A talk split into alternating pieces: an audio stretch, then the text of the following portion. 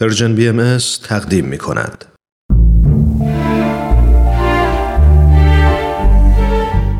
آفتاب بینش. شنوندگان عزیز رادیو پیام دوست با درود. حضور شما رو به برنامه آفتاب بینش بسیار خوش آمد میگم. من رامان شکیب هستم و مانند هفته های گذشته امروز هم با معرفی کتابی دیگر با شما همراهم.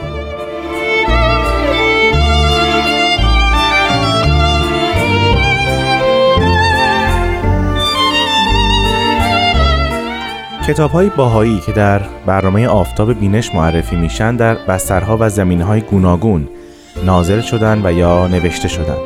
بعضی از اونها تاریخی هستند بعضی از اونها عرفانی بعضی فلسفی و بعضی هم به شرح آثار و آیات الهی پرداختند. کتابی که امروز برای شما در نظر گرفتیم در شرح اصطلاحات دینی و فلسفی و عرفانی دیانت باهایی است. نام این کتاب اسرار آثار است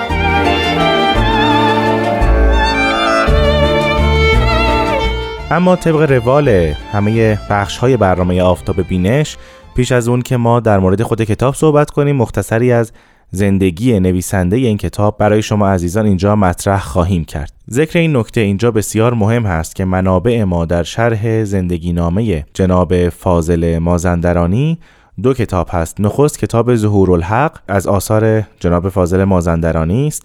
در جلد 8 در بخش دومش. صفحه 825 به بعد ایشون زندگی نامه خودشون رو به قلم خودشون نوشتند و دوم کتابی است با نام مسابیح هدایت. در جلد هفتم این کتاب از صفحه 69 به بعد زندگی جناب فاضل مازندرانی نوشته شده که یکی از منابع این کتاب همان کتاب ظهور الحق از آثار جناب فاضل هست.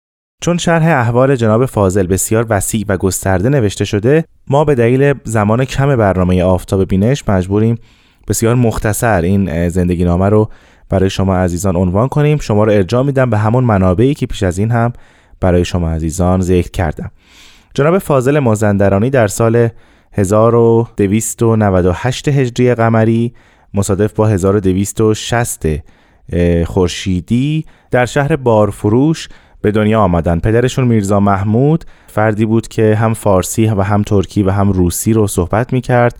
از هنرهای او این بود که خط شکسته و نستعلیقش بسیار خوب بود. به پیشه بازرگانی مشغول بود و فردی بود بسیار متدین و البته مشربی عرفانی داشت.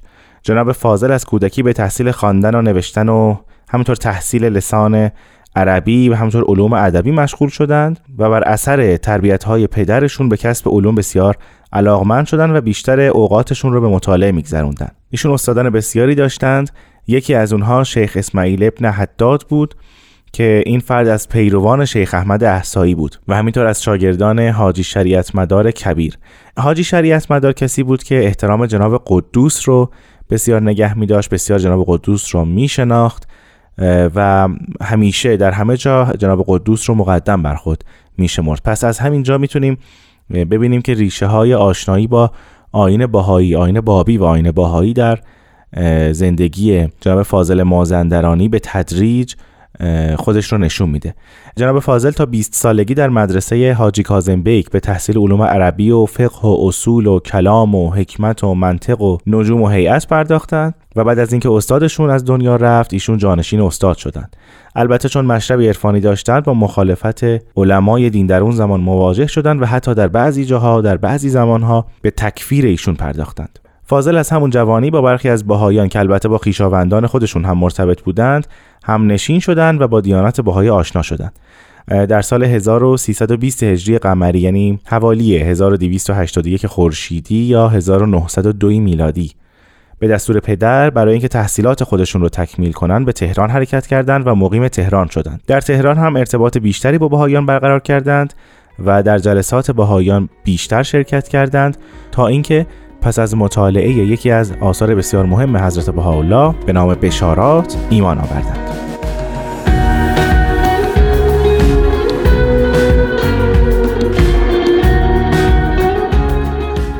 مدتی در تهران به تحصیل مشغول شدند و در کنارش به انتشار دیانت باهایی پرداختند. در همین زمان علمای تهران کسایی که او را میشناختند بعضی ایشون رو به نام صوفی و بعضی به نام بابی تکفیر کردند و بسیاری از همنشینان و معاشران جناب فاضل مازندرانی ایشون رو ترک کردند و اندکی از شاگردان به ارادت قبلی باقی موندند. همین اتفاقات سبب شد که ایشون نامه‌ای به حضرت عبدالبها بنویسند و از حضرت عبدالبها کسب تکلیف کنند. در جواب حضرت عبدالبها در لوحی به ایشون دستور میدند که به سمت عراق عرب حرکت کنند و در اونجا به نشر آین باهایی مشغول بشند و همینطور با ملا محمد کاظم مجتهد خراسانی مصاحبه کنند و با ایشون هم نشین بشن و حقیقت تعالیم دیانت باهایی رو برای ایشون شهر کنند. بر اثر این دستور جناب فاضل به همراه یکی از دوستانشون جناب میرزا عبدالحسین اردستانی در جمادی الاولای 1328 هجری قمری حوالی 1289 خورشیدی یا 1910 میلادی به عزم عراق عرب حرکت کردند. در راه دچار مصائب بسیاری شدند و دستگیر شدند. شرح جزئیات این اتفاقات در کتبی که ذکر کردم آمده. مدتی رو با مصاحبه خودشون در کند و زنجیر بودند تا اینکه بعد از چند جلسه مصاحبه با جناب فاضل مازندرانی و مصاحبشون ایشون رو به سرحدات ایران بازگردوندند. در ضمن این گفتگوها جناب فاضل حقایق دیانت باهایی رو برای جمعی از علما شرح دادن و بعد از اینکه باز میگردند با اینکه نتونستن ملا محمد کاظم مجتهد خراسانی رو دیدار کنند اما بسیار عجیب بود که در جمع گروهی از علما به تبلیغ دیانت باهایی پرداختند و تعالیم حضرت بهاءالله رو برای اونها شرح دادن که البته تأثیر انتشار تعالیم باهایی در جمع کثیری از علما بسیار بیشتر از تبلیغ یک نفر بود. در اواخر ماه شعبان همان سال یعنی 1328 هجری قمری این دو نفر جناب فاضل و مصاحبشون به تهران وارد شدند و این سفر تقریبا سه ماه به طول انجامید. پس از اینکه دو ماه در تهران اقامت داشتند در روز یکشنبه 11 شوال 1328 به سمت عراضی مقدسه برای زیارت و ملاقات با حضرت عبدالبها حرکت کردند.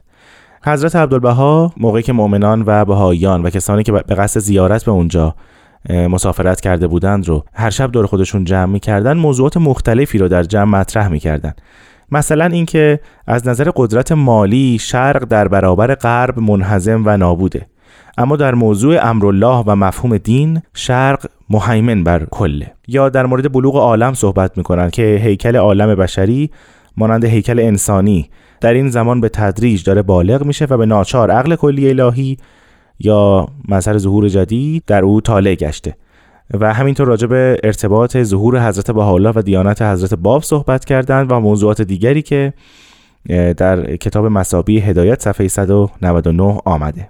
حضرت عبدالبها در مورد سفر جناب فاضل به عراق عرب و همینطور شهر نجف صحبت می کنند و ذکر می کنند که تاثیر بسیار زیادی داشته با اینکه قصدشون بود که یک نفر رو ملاقات کنند گروهی از علما رو ملاقات کردند و این انتشار اوامر الهی در اونجا تاثیر بسیار زیادی داشته.